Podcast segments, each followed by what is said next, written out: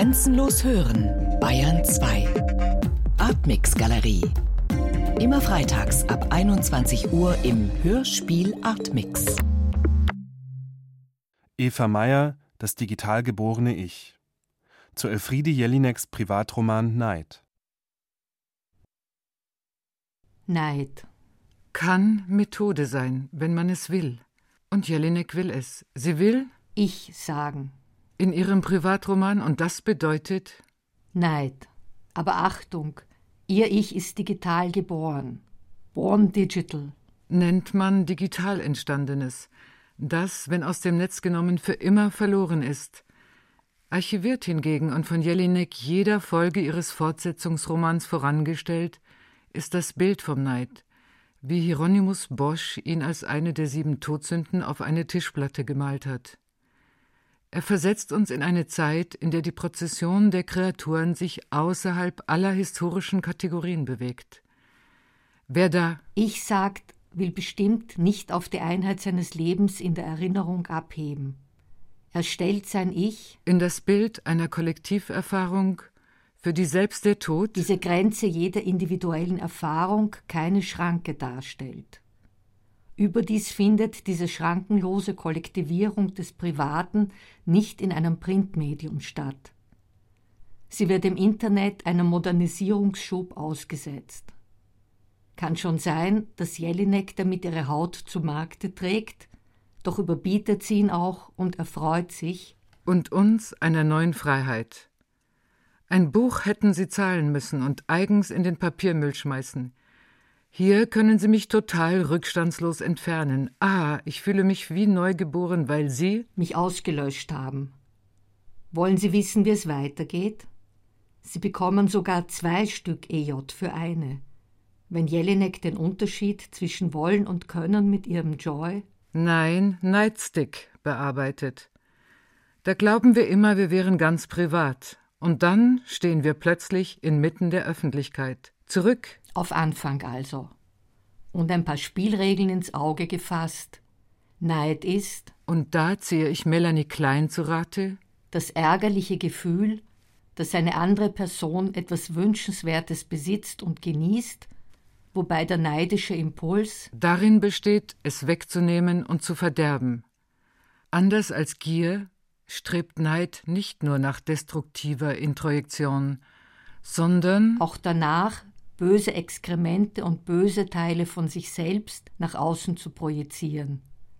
Es sind Spaltungsprozesse wie die Fragmentierung des Ichs und seiner Objekte, durch welche eine Verstreuung von destruktiven Impulsen einsetzt. Das psychoanalytische Verfahren ist deshalb auf die Integration des Ichs bedacht und fördert gleichzeitig die Synthese seiner Objektbeziehungen.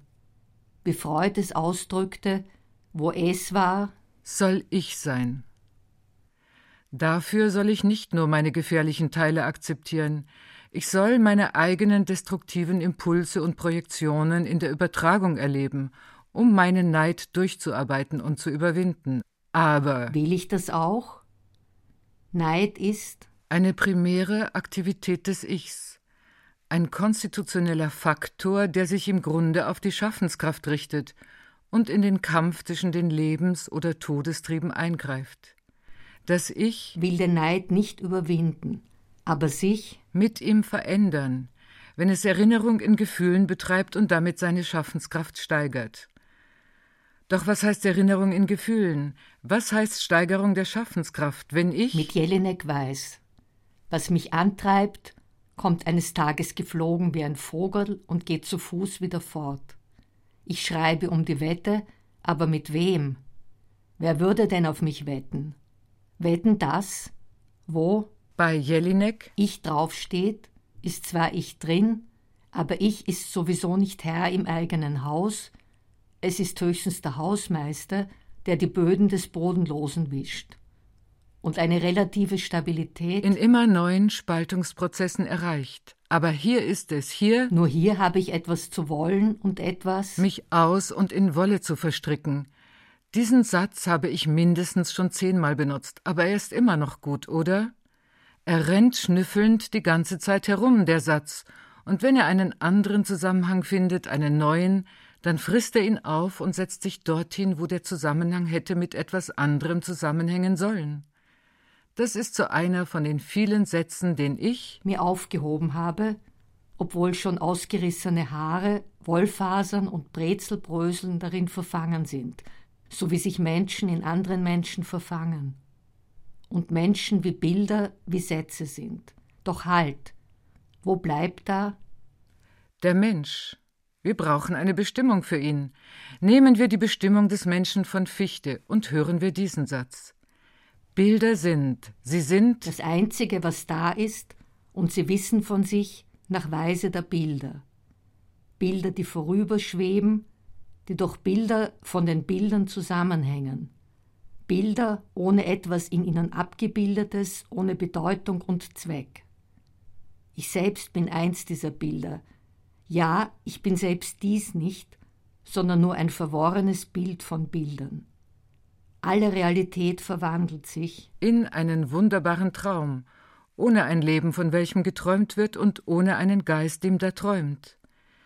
Immer ist es ein Traum, wenn eintritt, wovon ich nichts wissen kann, weil ich es nicht gewollt habe, weil es keinem Bedürfnis entspricht. Außer demjenigen, das es selbst erst erschaffen soll, ein losgelöstes Schweben, noch bevor ich, die weiß, dass sie nichts vom Schweben versteht, aus meinem Traum erwache und realisiere, ich bin ein verworrener Satz von Bildern. Wahrlich, ich sage Ihnen, schlägt Jelinek da einen uns aus dem Neuen Testament wohlbekannten Ton an. Er verheißt Ordnung, um dann so weiterzugehen. Mein Haus schaut so aus, wie ein Bett im morgendlichen Zustand hinterlassen wurde. Nein, natürlich nicht, wie Hitler uns alle hier hinterlassen hat.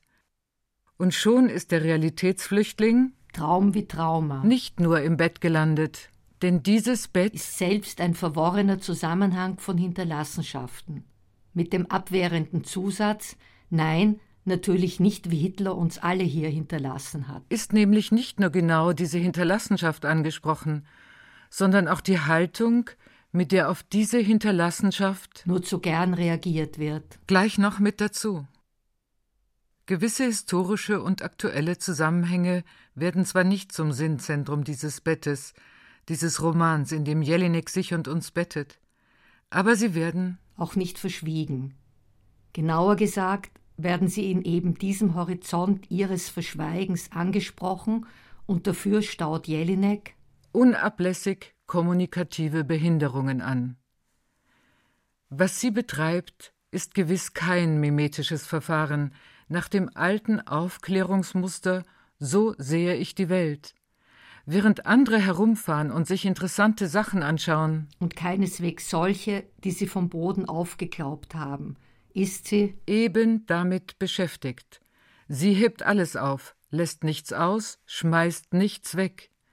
Sie kann fast alles brauchen, für ihr extrem kontrolliertes generatives Verfahren nach dem Muster, so bekomme ich, was ich benötige, für meine private Lizenz zum Veröffentlichen. Des Verschweigens von gewissen Zusammenhängen. Und wir können ihr dabei zusehen. Fortsetzung folgt immer. Aber schreiben und lesen muss man dafür schon können. Das ist das Minimum. Diese Kulturtechniken? Niemals waren sie so wertvoll wie heute. Wenn Jelinek diesen Slogan aus der Werbung zitiert, wirbt sie dann tatsächlich fürs Kulturelle, oder stürzt sie ab ins Triviale. Die Kulturtechnik Lesen, die immer schon Wahrnehmung und Empfindung prägt, wird jedenfalls ziemlich aus ihrer Bahn geworfen, wenn die Kulturtechnik Schreiben so locker aus der Werbung zitiert. Stellen Sie sich vor, da sucht jemand auf dem Grunde seines Herzens, seines Bettes, eine kleine Lebenswelt, die nach außen stürzt, während die dazu passenden kleinen Lebensweisheiten nach innen fallen, um unser Fassungsvermögen, unser Bett, unsere Sprache aufzumöbeln. Das verspricht keineswegs, uns das Innere einer Heldin als authentische Primärwirklichkeit zu präsentieren. Denken Sie nur an Flauberts Madame Bovary, deren Inneres sich als Konglomerat von angelesenen Trivialanschauungen über die Liebe usw. So erweist, aus dem sie nicht herausfindet und deshalb sterben wird. Wir sind hier weit entfernt vom Realismus und seinen Verallgemeinerungen. Statt zu erkennen, haben wir zu wollen. Und die unerschöpfliche Ressource dafür ist der funktionierende Markt der Medien und Diskurse. Seine Mobilitätsreserve in Form von zeitweiligen Leerständen, Platzhaltern, Statisten, die im Markt von Jelineks Sprache des immer schon Gesagten arbeiten, und seinen Sinn für Sprachspiele, Redeweisen, Fügungsbrüche, Vorstellungskomplexe schärfen. Haben wir es hier mit einer personalen Erzählweise zu tun? Oder doch eher mit einer merkwürdigen Mischform von auktorialer und personaler Instanz, die hin und wieder allwissend erscheint und doch ständig in ihren Sätzen verloren geht, Personal beschränkt und mitunter sogar unzuverlässig? Worauf Sie sich verlassen können, ist Jelineks Gesetz der Offenheit, zu dem Sie sich als Erzähler uns gegenüber verpflichtet. Ihre Sprache behauptet sich nicht als unkorrumpiertes Werkzeug primärer Welterfahrung, denn sie macht sich gern gemein mit ihrer von Markt und Medien beherrschten Umgebung. Statt die Skrupel und Halbherzigkeiten derjenigen zu pflegen, die sich ständig davon abgrenzen und eben deshalb unversehens korrumpiert werden und in zwielichtige Konstellationen geraten, sagt sie lieber volle Kraft voraus, mit Import und Verarbeitung von bereits existierenden und längst aufgeladenen Wörtern und Vorstellungszusammenhängen, selbst auf die Gefahr hin, dass ihr dabei alle Fälle wegschwimmen. Kunst, bleib wenigstens du bei mir. Nein? Auch sie geht. Ich sehe es ihr zumindest an, dass sie im Aufstehen begriffen ist, weil ich oder sie oder wir nichts begriffen habe. Haben, aber weiter. Nur nichts Reflexives und Sententiöses aufkommen lassen. Weiter, erzählen. Kann nicht. Wie oft soll ich es denn noch sagen?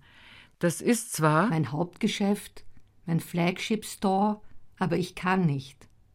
Vielleicht, wenn ich in die Filiale im Außenbezirk ginge, wo man nicht so auf mich achten würde, wie ich meine Zeilen schinde?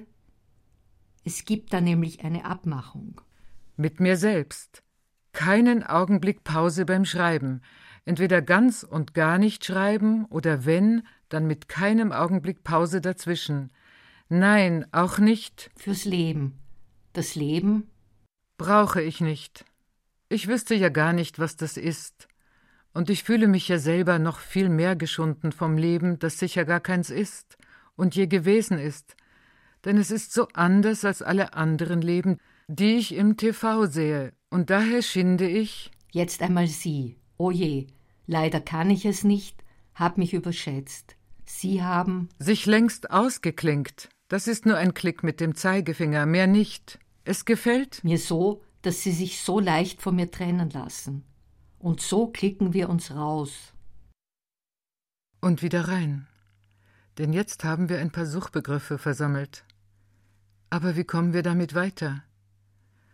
Schließlich haben wir es hier mit einer sehr speziellen Sprache zu tun, mit einer Sprache, die die Bedingung der Möglichkeit von Begriffen, also die kognitiven Prozesse der Abstraktionen der Identifizierbarkeit und Iterierbarkeit, in konkret operative Zusammenhänge einspeist. Das ist ein Prozess der experimentellen Erkenntnisgewinnung, ein sprachvermittelter Forschungsvorgang im Zustand einer potenziellen, niemals aktuellen Interpretation. Der Irrtum ist ihre Suchbewegung. Doch nicht um ihn zu korrigieren, sondern weil er zu wünschen übrig lässt. Ein Hundekuchen für die Aufspürmaschine. Das ist kein Heilsversprechen. Nichts, aber auch nichts. Kann aufgespürt werden, wenn diese Suchbewegung jede vergangene Bedeutung durch eine zukünftige Bedeutung entmythologisiert, sie spaltet, öffnet, prinzipiell pluralisiert. Sie verweist auf ihre Fähigkeit, weiter zu verweisen. Sie ist eine Art privater Erfüllungsraum öffentlicher Trivialisierungs- und Kulturalisierungsprozesse in Fortsetzung. Mimesis und Imitation sind dabei auf den Hund gekommen, Deshalb geht es gelegentlich doch reichlich plastisch zu. Was aber sind ökonomische, was sind kulturelle Krisensymptome? Wenn Jelinek ihnen Erzählungen entlockt, die auf einem Papierfetzen davonfliegen können? Oder per Mausklick? Vom Bildschirm verschwinden, doch nicht ohne eine Wirkung zu haben, gerade so, als sei man als Leser unwillentlich passiv einer affekterzeugenden Kraft ausgesetzt und also merkt, dass in einem noch Kräfte tätig sind und Anknüpfungen von Kräften, welche uns befähigen, die eher gefühlten als verstandenen Auseinandersetzungen zwischen an sich getrennten Phänomenen zu verfolgen und uns immer wieder einzuschalten.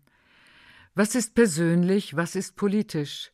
In diesem Roman, der eine Plattform nutzt, auf der Blogger so gerne und häufig sich persönlich ausstellen. Oder politisch agieren? Das Persönliche ist politisch. Hier haben Sie noch einen Slogan, diesmal nicht aus der Werbung, sondern aus dem Feminismus der 70er Jahre des letzten Jahrhunderts. Er trug die persönlich erfahrenen Probleme der Frauen als sozial auferlegte in die politische Arena. Selbstbestimmung, Selbstverwirklichung waren angesagt und trieben das Ich zu neuer Blüte. 1976 sagte Jelinek in Berlin über eine Autorinnenversammlung Ich werde jetzt immer ich sagen, wenn ich ich meine. Auf der Versammlung hat man mir gesagt, das soll gut und ehrlich sein, um wenig später hinzuzufügen, dass jede realitätsgetreue Abbildung lediglich vereinnahme und pachte. Sie fragte, die Realismusdebatte der 30er Jahre wurde vom Akutwerden des deutschen Faschismus beendet. Wodurch wird unsere beendet werden? Heute weiß sie, sagt sie, nicht mehr, wie etwas gesagt werden muss und mit welchen Worten. Sie sagt, sie weiß nicht, wie die Menschen es und sich aussprechen können. Und sie sagt, dass sie leider die Ausspracheregeln nicht mehr beherrsche und auch keine Lust habe, sich mit jemandem auszusprechen. Das wäre ein Albtraum. Es hätte auch keinen Sinn. In mir ist nichts drin, was ich zu geben hätte. Nichts. Nein, auch hinter mir werden Sie niemanden finden. Denken Sie an Beckets Namenlosen und Sie verstehen, wie unerfindlich zwischen Sprechen, Wollen, Hören, Denken, Lust haben Personalisierungen sein können. Ich werde nicht mehr ich sagen, ich werde es nie mehr sagen, es ist zu dumm. Ich werde an die Stelle jedes Mal, wenn ich es hören werde, die dritte Person setzen. Wenn ich daran denke, wenn es Ihnen Spaß macht. Es wird nichts ändern. Es gibt nur mich, mich, der nicht ist, da wo ich bin. Punktum. Aber vielleicht wird sich doch etwas ändern, wenn man einsieht, dass es nichts zu sehen gibt. Wenn man nicht das beschreibt, wovon jeder fühlt, dass es verstanden wird. Wenn man sprechend zuhört und zuhörend spricht und Spaß hat an dem, was man nicht versteht. Dann hört man nicht damit auf, es zu wiederholen. Und es sich wiederholen zu lassen. Nicht Punktum, sondern weiter. Und jetzt sagt sie Ich, EJ. Zu ihrem Versuch, ich zu sagen, das Ganze, welches ich zu schaffen versuchte, ist eine einzige Abschweifung geworden. Ich weiß es selber. Sie müssen es mir nicht eigens mitteilen. Es ist leider keine Ausschweifung. Die ich doch vorhin noch so entschlossen plante, glauben Sie mir, die würde ich Ihnen viel lieber bieten, die hätte ich selber gern, ich versuch's ehrlich jeden Tag aufs Neue, vielleicht kommt sie ja noch. Und vielleicht kommt sie ja doch. Ich warte derzeit noch. Und arbeite mit den Fingern meiner rechten Hand, auch genannt die schöne Hand, an meinen zusammengefassten Genitalteilchen, den Süßen gebe ich glaublich, wie mein Akt in seiner schönen Sprache sagt, an, ah, ich arbeite noch an mir, ich arbeite noch dran, bitte um etwas Geduld, ich habe noch geschlossen, doch gerade habe ich von meinem Genital ein untrügliches Zeichen bekommen, ah, dass es bald aufmachen wird, dass ich bei der Arbeit etwas schneller machen soll. Grad habe ich doch was gehört, ah, dass etwas wie ein Stöhnen aus meinem Mund dem anderen erschallt.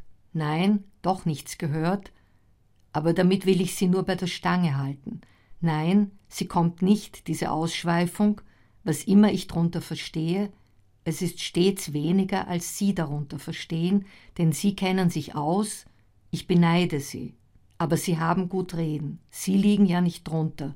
Und wär's unter diesem Lastwagen, a, glauben Sie mir oder nicht, Ihre Sache. Sie kommt nicht, die Ausschweifung, und ich? Komme auch nicht. Doch unter der Hand hat die Abschweifung von der Ausschweifung eine Spannweite aufgemacht. Zwischen Porno und Werbung, die uns mit der Erwartung, dass es immer etwas zu sehen gibt, bei der Stange halten, und einer Sprache, die ihren Zusammenhang mit dem Unsagbaren Sprachlosen zeigt. In dem durch diese Spannweite abgesteckten Bereich bin ich nur als Mittel oder Medium zu sehen. Digital geboren, ja, meinetwegen, aber dafür in direktem und unkeuschem Kontakt mit Ihnen. Ich bin sowieso abgeschrieben.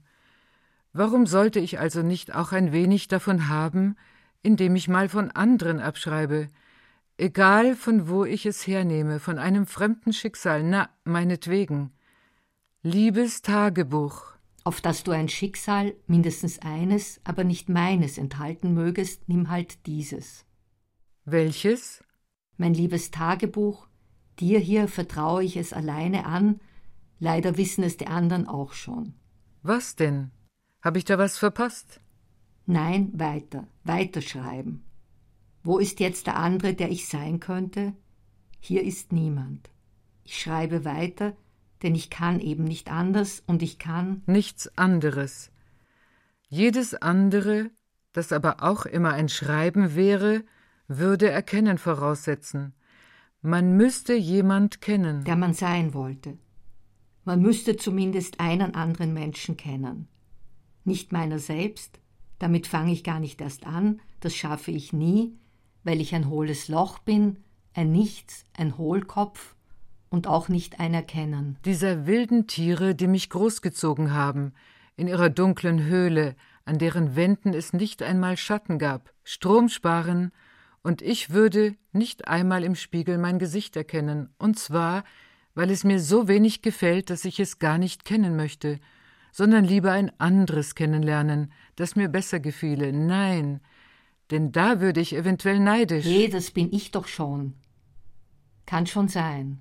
Doch. Wenn hier moralisch geurteilt wird, so verdankt sich dieses Urteil nicht so sehr einer nachträglichen Entdeckung, als vielmehr der direkten Entfaltung sprachlicher Ereignisse hin zu Mustern, die weiterreichen. Die Moral wird selbst zu einem Muster, das sprachlich redundant ist und mich in mir fremder Umgebung lokalisiert. Wenn mich mein persönliches Ich als Quelle des Erkennens nicht befriedigt, kann ich die Grenze und die Verbindung zwischen sprachlichen Ereignissen und meinem Bewusstsein als simultane Quelle anzapfen. So erspare ich mir, ein passives Objekt zu sein, auf das ich meine aktive Aufmerksamkeit richte. Ich lasse mich auf etwas in etwas ein, das keinen bestimmten Ausgangspunkt hat und prinzipiell unabschließbar ist. Glauben Sie bloß nicht, dass Sie mich finden werden. Ich bin eine Identitätsverfehlung, eine Umschreibung, die aufgrund ihrer permanenten Identitätsverfehlung in sich zurückläuft, und das wiederum ist es, was sie mich in Gang hält. Es gibt sie mich nur in der ihr mir eigenen Rekursivität und das heißt in der Getriebenheit ihrer und meiner Bewegung. Sie setzt die Moral, die sich am Gegenstand an mir kristallisiert aus und kann deshalb die Zukunft jetzt schon in sprachlichen Mustern binden. Heißt das, ich lese mich selbst? Bin ich eine Sprache, die sich selbst umschreibt? Betonung auf der ersten Silbe bitte, darauf kommt es jetzt an. Ich schreibe nicht drum herum, ich schreibe mich um und lese mich als Umschrift meiner selbst. Sprache, sei du mein persönlicher Agent. Suche für mich auf intelligente Weise Datenbanken ab und nicht vergessen, streu Sand in gierige Augen. Sei du mein lebendiges Tagebuch, mit dem ich meine tiefsten Geheimnisse teile und den verlässlichsten Rat zu ihrer Verschlüsselung einhole. Sei du mein Haus, für das ich mich als Hausmeister bewerbe. Nicht als Herr, vielleicht aber als Frau? Wenn ich die Böden des Bodenlosen wische, habe ich Gründe, meine Gründe nicht sehen zu lassen. Ich sehe sie ja selbst nicht, und Nietzsche auch nicht, wenn er behauptet, dass es keinen Willen gibt. Willen verstanden als bewusstes auf Verwirklichung von Zielen sich einstellendes Vermögen. Das Wort Wille und Ich sind reine Erfindungen, es fehlt hier jede Begründung in der Sache. Die Menschheit hat zu allen Zeiten das Aktivum und das Passivum verwechselt, es ist ihr ewiger grammatikalischer Schnitzer. Auch Jelinek ist ein Mensch. Nein, jetzt noch nicht. Aber bald wird sie es sagen und Sie werden es hören. Jetzt ist sie die Frau, die an diesem Schnitzer sägt. An die Stelle des Ich tue setzt sie der Sache nach das Ich werde getan. Damit wird die Sache selbst bodenlos. Deshalb kommt jetzt Ihre Meine kleine Novelle. Sonst noch was? Haha, das soll wohl ein Witz sein. Also Novelle ist das keine. Meint sie? EJ. Hier eine literarische Novelle? Oder geht es um eine Rechtsänderung? Wir sind nämlich jetzt an dem Ort angelangt, wo sich das ereignet, was das Erkennen zu einem Vorgang im Sinne des Unerhörten macht. Man sagt nicht mehr, ich könnte mir vorstellen wenn man auf das stößt, was man nicht gewollt hat und deshalb nicht vorwegnehmen kann. Man kann nur nachträglich feststellen, das hätte ich mir denken können, und in dieser Nachträglichkeit das Ereignis festhalten, dem bei der gegenwärtigen Umschrift eine so entscheidende Rolle zukommt. Auf jeden Fall heißt es jetzt Also los bitte, Vorwärtsnovelle. Raus aus der Klammer und hinein ins Leben. Raus. Aus der Klammer des das hätte ich mir denken können und hinein ins Unvorstellbare. Ach, du wunderbares Netz, du, du nimmst einfach alles auf. Sogar mich, die niemand aufnehmen will und kann. Nicht einmal in den Orden, nach dem die Malteserhunde benannt sind, Igitt. Ja, das Netz nimmt mich auf, das Fernsehen nicht. Daher entscheide ich mich für das Netz. Das Netz ist eine spontane Ordnung, ein evolviertes Sozialsystem. Wie die Sprache. Evolvierte Systeme entstehen nicht durch Planungen. Sie entstehen durch Handlungen und das ist eine Quelle der Verunsicherung. Hier haben Sie keine Planungssicherheit, nur mehr Handlungen, die nicht kontrolliert werden können. Und hier, ja hier haben wir die Quelle einer neuen Freiheit für das Erzählen. Es speist sich aus dem abgrundtiefen Misstrauen gegen die innere Evidenz, also gegen die anschauliche Gewissheit, die in Menschen entsteht, die ihre geistige Übereinstimmung aus einer historischen Tradition gemeinsamen Leidens und gemeinsamer Triumphe beziehen. Deshalb macht es sich nicht gemein mit einer kulturellen Tradition und ihrem hegemonialen Anspruch. Es verliert sich und mich in Geschichten, die keinen Sinn für Geschichte haben und immer in alle Richtungen gehen. Aber ich will doch einen historischen Sinn vermitteln, die großen Probleme. Wie man so sagt. Schon möglich. Aber dafür muss ich den Boden unter den Füßen verlieren. Ich kann das Evidenzerlebnis für Wahrheit nicht mehr in der inneren Überzeugung suchen. Die Wahrheit muss veräußert werden, um auf eine andere Art zu ihr zurückzukommen. Also lebe ich andere Geschichten und lasse mir meine Geschichte fabrizieren. Bald tue ich, bald werde ich getan. So schreibe ich also weiter. Ohne überhaupt Grund unter den Füßen zu haben, während mein Geist noch oben auf den Wassern über das Wellenmachen sinkt, damit ich Dramatik und Wirklichkeit und überhaupt das Echte, was Menschen machen und was meistens falsch ist, in mein Werk mit einbringen kann, eine faule Ernte.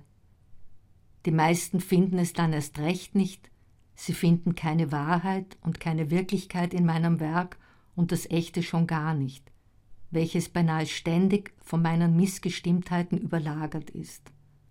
Und die Wirklichkeit sägt. Und sägt, so lange kann es doch nicht dauern, bis da ein Loch im Boden ist, an dem winzigen Boot meiner Erfahrung, das mich auch ohne Loch nicht länger tragen wird. Ein Jammern ist es wieder hier. Doch gesungen muss werden. Man weiß selbst so wenig. Unbedingt. Doch gesungen muss werden. Unbedingt. Und deshalb, Leser, denk bitte daran. Die Zukunft ist für mich noch nicht sicher. Sei wohlweislich gewarnt, Leser, vor dem Hochmut, in deiner Beurteilung von mir vorschnell zu sein. Und merkte das, mein Leser. Und deshalb, Leser, denk bitte daran, die Zukunft ist für mich noch nicht sicher. Und sei wohlweislich gewarnt, Leser, vor dem Hochmut in deiner Beurteilung von mir vorschnell zu sein. Und merk dir das, mein Leser. Aber das ist jetzt Gertrude Stein, die sagt. Dass sie nie das Gefühl hat, dass es für sie je das Geschöpf geben kann, das sie zu beschreiben versucht. Nein, es ist dieses bekritzelte und schmutzige und linierte Papier, das für sie immer der Empfänger sein wird. Aber trotzdem, Leser, merkt ihr das? Aber trotzdem, Leser, das, merkt ihr das? Was jeden Tag ein dass das, hier auf ihren was sie jeden Tag ein wenig hier auf ihren Zetteln für dich niederschreibt. Nicht einfach ein normaler Roman, ist, der eine Handlung mit Gesprächen ist, die dich unterhalten Deshalb, mein Leser, und deshalb, mein Leser, wappne dich in jeder Art und Weise, um geduldig zu sein, um begierig zu sein. Denn du musst es jetzt immer vor dir haben. Und deshalb hör zu, deshalb hör zu während ich, dir alles über uns erzähle. Und warte, während ich langsam vorwärts eile und liebe, und liebe bitte diese Geschichte vom diese Werdegang dieser, anständigen, dieser anständigen Familie. Anständige Familie? Die Zukunft ist abgeblasen. Wer das sagt? Ich. Das ist jetzt wieder Jelinek. Sage das. Sie übergeben jetzt die Vergangenheit sofort an jene, die sie persönlich nicht mehr erlebt haben, und schon beginnt ihre Zukunft, die natürlich für jeden Menschen zu einem anderen Zeitpunkt beginnt.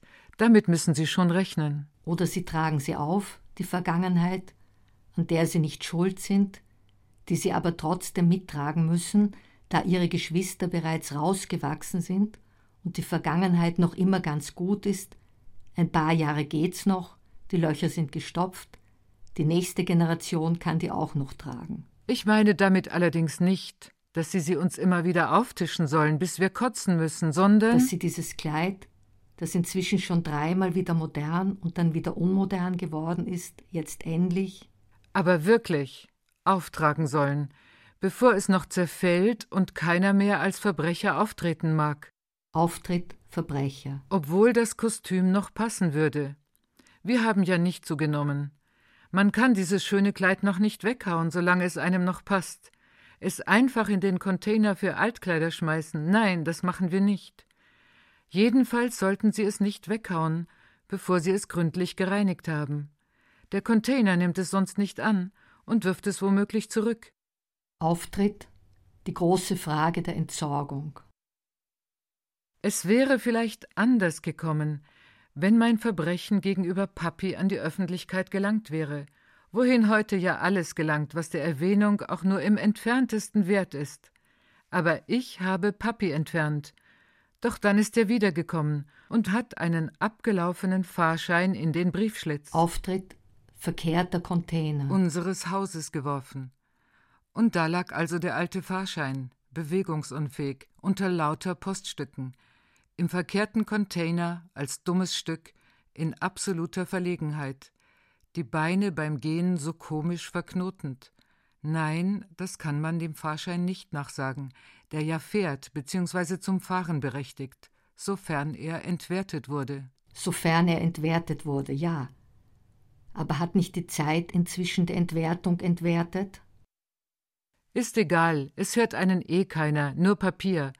Und auch jetzt hört mir nur dieses liebe Papier noch zu, mein Ein und alles, jetzt da es vorbei ist, mit Papa vorbei ist und auch mit Mama, wenn auch viel später. Hört das Papier mir zu? Nein, dieser Bildschirm hört ebenfalls mein Flehen nicht. Meine leisen Lieder, meine leisen Lieder welche, welche flehen durch die, durch die Nacht zu dir? Leserin, Leser, ihr könnt mich mal. Also, mein Medium, das mich Gespenst nicht erhören mag, das aber gar kein Papier ist. Nein, ich sehe, es ist ein Bildschirm. Willkommen, lieber Bildschirm. Wo ist dein Schutz? Wo ist dein Schoner? Womit bedecke ich diese Novelle? Eine Klammer hatte ich schon, aber bedeckt hat die nichts und schon gar nicht eine Novelle, die eh keine mehr wird. Ich würde so gern noch etwas zum sich bedeckt halten finden, damit wenigstens ein paar Leute glauben, die Novelle sei drunter. Zu spät. Jetzt ist es herausgekommen, das Unerhörte. Die Entwertung der Entwertung hat ihm eine Mitfahrgelegenheit an die Öffentlichkeit verschafft. Bitte helfen Sie mir, meine Frau und meine Tochter wollen mich hier weghaben, und was die wollen, das schaffen die auch, aber munter und frisch, ich kenne die doch. Aber zugehört hat eh keiner. Zugehört hat mir auch nie einer, genau wie Mama. Oder zu viele haben zugehört, genau wie Sie, die sie sogar ihrem Aussehen Beachtung schenken, mir aber nicht. Obwohl ich rede und rede, aber alles umsonst, man hört mir zu, aber man versteht mich nicht. Auf diese Weise habe ich Papas Schicksal geerbt. Ja, Sie lesen recht. Hier ist alles umsonst, ich meine gratis. Hier steht ein Mensch, und ja, ich bin auch einer. Ja, Sie lesen recht, hier ist alles umsonst, ich meine gratis. Macht es irgendeinen Unterschied, ob man für Papier bezahlt oder nicht? Das ist jetzt wieder Gertrud Stein, die das fragt. Papiergeld und Hyperinflation sind neue Phänomene ihrer Zeit, und sie erfährt, dass Geld nicht einmal mehr das Papier wert sein kann, auf das es gedruckt ist. In anderen Worten, es bildet weder die ihm abstrakt noch konkret entsprechende Wirklichkeit ab. Diese Unterscheidung baut Stein zu einem Kredit aus, den sie in Wörtern speichert, den sie aufbläht und hyperinflationiert, um ihn dem Tausch als Vergleich und Ausgleich zu entziehen. Er ist, was er wirklich ist, die vielfältige und gemischte Suchbewegung von Laut und Sinn, die ihre syntaktischen und klanglichen Grenzen bearbeitet. Das heißt nicht Geschichte in Literatur einzuspeisen. Es gibt nicht nur das, was war, sondern auch seine Möglichkeit.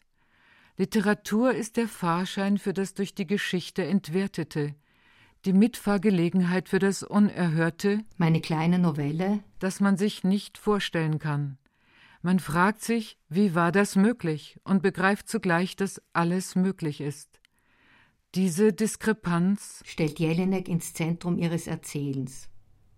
Sie entzieht sich die Herrschaft des narrativen Vermögens und bearbeitet sie. Das müssen wir jetzt immer vor uns haben, diese zeitliche Diskrepanz. Geduld, zuhören, warten, lieben, wenn es um Stein geht. Die Bearbeitung von Erwartungshaltungen, inklusive ihrer eigenen, wenn es um Jelinek geht. So nehmen wir teil an der Geschichte dieser österreichischen, dieser amerikanischen Familie, am Werdegang einer Geschichte, die in sich zurückläuft und immer weiter verweist als auf sich selbst. Schreiben und Lesen, Kunst und Kritik sind nicht länger entgegengesetzt und voneinander zu unterscheiden, wenn die zeitliche Diskrepanz den Fortgang des Erzählens unterbricht und neu montiert. Das bedeutet nicht nur eine Pause vom Ich. Das bedeutet auch, neu damit anzufangen. Stein schreibt zwei Autobiografien, die von Alice B. Toklas und die von Jedermann. Jelinek schreibt Neid. Ein Privatroman im Internet. Nehmen wir einmal an, dass das Ich des Privatromans mit der wirklichen Jelinek identisch ist. So müssen wir doch sofort einsehen, dass das nicht sein kann. Nicht nur, weil sie gelegentlich ihrem Ich eine EJ in Klammern hinzufügt, sondern auch und besonders, weil sie diesem Ich den Prozess macht. Sie macht dem Ich als Erzählerin und dem Ich als Verbrecherin den Prozess, und dann ist da ja auch noch Brigitte. Jelinek ist mit keiner und keinem davon. Und nicht einmal mit sich selbst, EJ identisch, wenn sie die Unstimmigkeit, Missgestimmtheiten zwischen ihnen bearbeitet. Das verlangt Genauigkeit in der Sprache, eine Balance zwischen inneren und äußeren Realitäten, die haarscharf daneben geht. Und ihre Nichtübereinstimmung zirkulieren lässt. Angesichts der modernen Massenkultur sind sowohl Stein als auch Jelinek im Konflikt zwischen der Veröffentlichung ihrer Person und der Veröffentlichung ihres Werks. Müssen sie ihre Person öffentlich machen, um die Veröffentlichung ihres Werks voranzutreiben? Stein veröffentlicht ihr Image als Avantgarde-Künstlerin, um eine Leserschaft anzuziehen, während sie gleichzeitig ihre Arbeit veröffentlicht, um dieses Image und diese Anziehung zu rechtfertigen. Sie schreibt eine Erzählung in der ersten Person, deren Erzählerin keinen direkten Zugang zum Bewusstsein der Hauptperson hat, geschrieben als Porträt von einer Autorin, die keinen direkten Zugang zum Bewusstsein der Erzählerin hat. Stein lässt diese Indirektheit zirkulieren, wenn die Autorin Stein die Erzählerin Toklas beschreibt, die wiederum Stein die Protagonistin beschreibt, die Stein die Autorin ist. Weder kann die wirkliche Stein die Gedanken der fiktiven Toklas autorisieren, noch die fiktive Toklas die Gedanken der fiktiven Stein autorisieren. Die fiktive Stein der Autobiografie von Alice B. Toklas kann also die Gedanken der wirklichen Toklas weder autorisiert ausdrücken noch autorisiert darstellen. Sowohl Steins Toklas als auch Toklasens Stein sind Kunstprodukte, nicht notwendig wahrhaftig in Bezug auf ihre Vorbilder, aber wahrhaftig in Bezug auf die Bedingungen ihrer Komposition, und das ist etwas ganz Neues. Früher baute man beim Romanschreiben eine Persönlichkeit auf, aus dem, was man an Menschen gesehen hatte und an den Dingen, die diese Menschen waren. Als ob sie ein Traum wären. Aber jetzt nun, wie kann man jetzt von einer Persönlichkeit träumen, wenn sie einem immer durch die Publizität geschaffen wird, wie kann man glauben, man baue selbst auf, wenn die Publizität sie so viel realer aufbaut, als man träumen kann? Und so wird Autobiografie geschrieben. Oder ein Privatroman. Womit Stein auf eine Art sehr apart sagt, dass die Publizität recht hat, dass sie so sind, wie das Publikum sie sieht. Womit Jelinek sich ihre private Lizenz für ihre öffentliche Hinrichtung nimmt, um als Gespenst, als wiederkehrende Tote die Publizität hinzurichten, die Menschen voller Ressentiments produziert. Sie durchbricht diesen Kreislauf und drückt ihn als solchen in den Blick. Jetzt ist irgendein Individuelles, wie es verbunden ist mit irgendeinem anderen Individuellen, für mich nicht mehr interessant, sagt Stein. Sie sieht, dass die Erde vollständig bedeckt ist von jedem. Früher war sie das nicht, weil jeder in einer Gruppe war und eine Gruppe war getrennt von allen anderen und deshalb war der Charakter von jedem interessant, weil sie in Verbindung waren, aber jetzt, da die Erde ganz bedeckt ist mit jedem, gibt es keine wirkliche Verbindung zwischen ihnen. Und wenn diese jedermanns Autobiografie die Biografie von jedermann sein soll, muss es also keine Verbindung zwischen irgendeinem und irgendeinem geben, denn es ist keine da. Das ist es, was Detektivgeschichten für Stein und auch für Jelinek. Wir wissen es aus der Zeitung. Zu einer so guten Lektüre macht. Der Mann ist tot, er ist nicht wirklich in Verbindung mit irgendjemandem.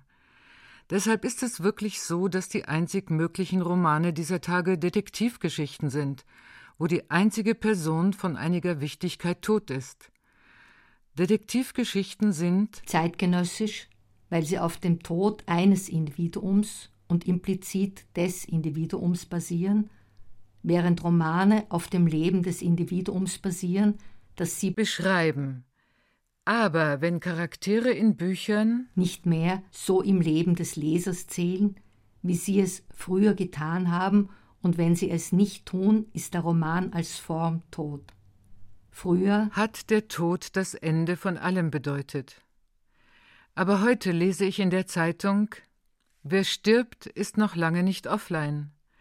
Das Facebook-Profil bleibt, der Mail-Account empfängt weiter Nachrichten und manchmal schlüpfen Angehörige ins digitale Ich der Toten, deren Online-Passwörter sie erben.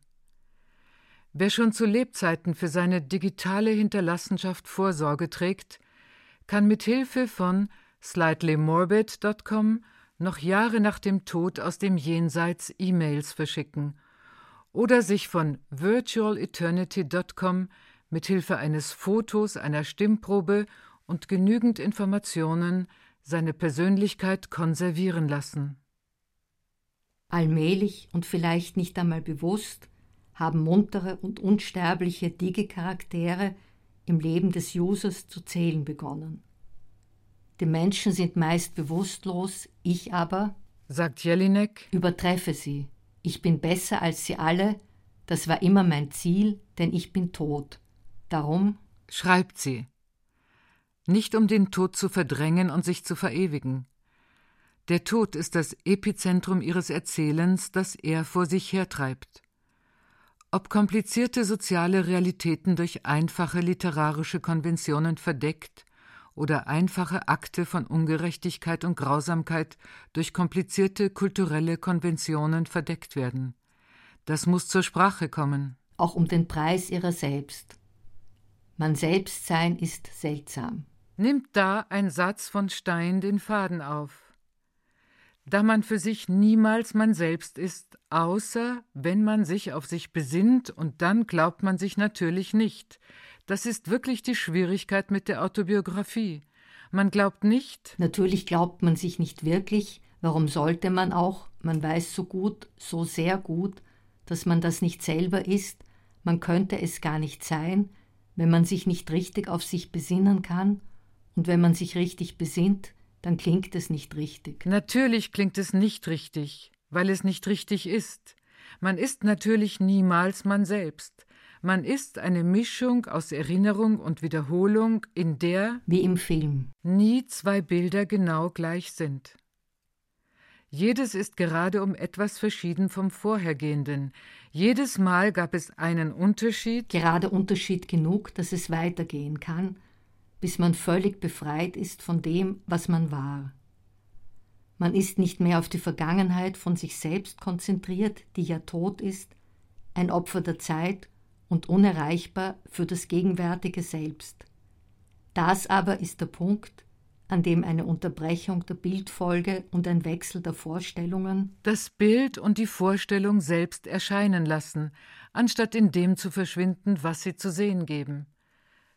Ich dachte selbstverständlich nicht in Begriffen des Films daran. Tatsächlich zweifle ich daran, ob ich zu jener Zeit überhaupt schon einen Film gesehen hatte, und ich kann das nicht oft genug wiederholen, jeder ist aus seiner Zeit. Und diese, unsere Zeit, war zweifellos die Zeit des Kinos und der Serienproduktion. Und jeder von uns ist auf seine Weise gezwungen, das auszudrücken, was die Welt, in der er lebt, tut. Dasselbe könnte man von Jelinek sagen. Wenn sie sich dem Netz aber bitte kein Ausdruck übereignet, dass die Erde jetzt ganz bedeckt und keine wirkliche Verbindung ist. Oder doch? Hören wir noch einmal Jelinek. Aus mir spricht der Neid auf die Lebenden, doch immerhin, ich habe erreicht, eine lebende Tote zu sein. Ich glaube, ich bin überhaupt die erste ihrer Art. Weitere sollen lieber nicht folgen. Andere sollen nicht bekommen, was man auch nicht bekommt, dieses durch Feigheit angetriebene Vorankommen, nachdem man einen Menschen abgetan und sekiert und selektiert und abtransportiert hat. Auf diesem Verfahren, auf dieser Fähigkeit, sich abzuputzen, nachdem man ein Verbrechen begangen hat, fußt meine kleine neidische Wirklichkeit, aber die wird jetzt einmal nicht in der Erinnerung verklärt. Sie wird in der Wiederholung klein gemacht, eine kleine Novelle, die sich um die Maschine der Publizität erweitert. Jetzt haben wir es nicht mehr mit einem Bild, einer Vorstellung von Wirklichkeit zu tun und auch nicht mit ihrem Ausdruck, wenn sie selbst zwischen naiver Konfusion und durchdachter Fusion neu verhandelt wird. Nicht ohne die Infusion eines Unerhörten. Für das man zwei Zeiten auf einmal einhalten muss, die Wiederholungszeit von Erinnern und die tatsächliche Zeit von Zuhören und Sprechen, doch ohne sie kausal aufeinander zu beziehen. Sollte es sich dabei um wirkliche Personen handeln, und sogar um Erzählerin und Autorin, wird der Einsatz noch höher. Die Dramaturgie ihres Verschwindens als wirkliche Person muss sich, vielleicht gratis, aber keinesfalls umsonst, in der Erzeugung und Tolerierung von Unsicherheit verkörpern, damit der Tod nicht umsonst ist, sondern arbeitet. Er tut dies mit der ganzen Ambivalenz seiner historischen Bezeugung und seiner gegenwärtigen, tatsächlich vorgeführten Anwendung, auf dass der gute Ruf ihrer Eltern, nicht meiner, die sind ja tot, wieder Gestalt annehmen kann. Von Generation zu Generation eine immer neuere, immer schönere, ja, gern auch mit diesem Kostüm, Entscheiden Sie sich. Aber vergessen Sie nicht, auf das Preisschild zu schauen. Darauf steht Neid. Den werden Sie dafür verausgaben müssen. Eva Meyer, das digital geborene Ich. Zu Elfriede Jelineks Privatroman Neid. Sprecherinnen Eva Meyer, Elfriede Jelinek. Produktion Bayerischer Rundfunk 2011. Redaktion Herbert Kapfer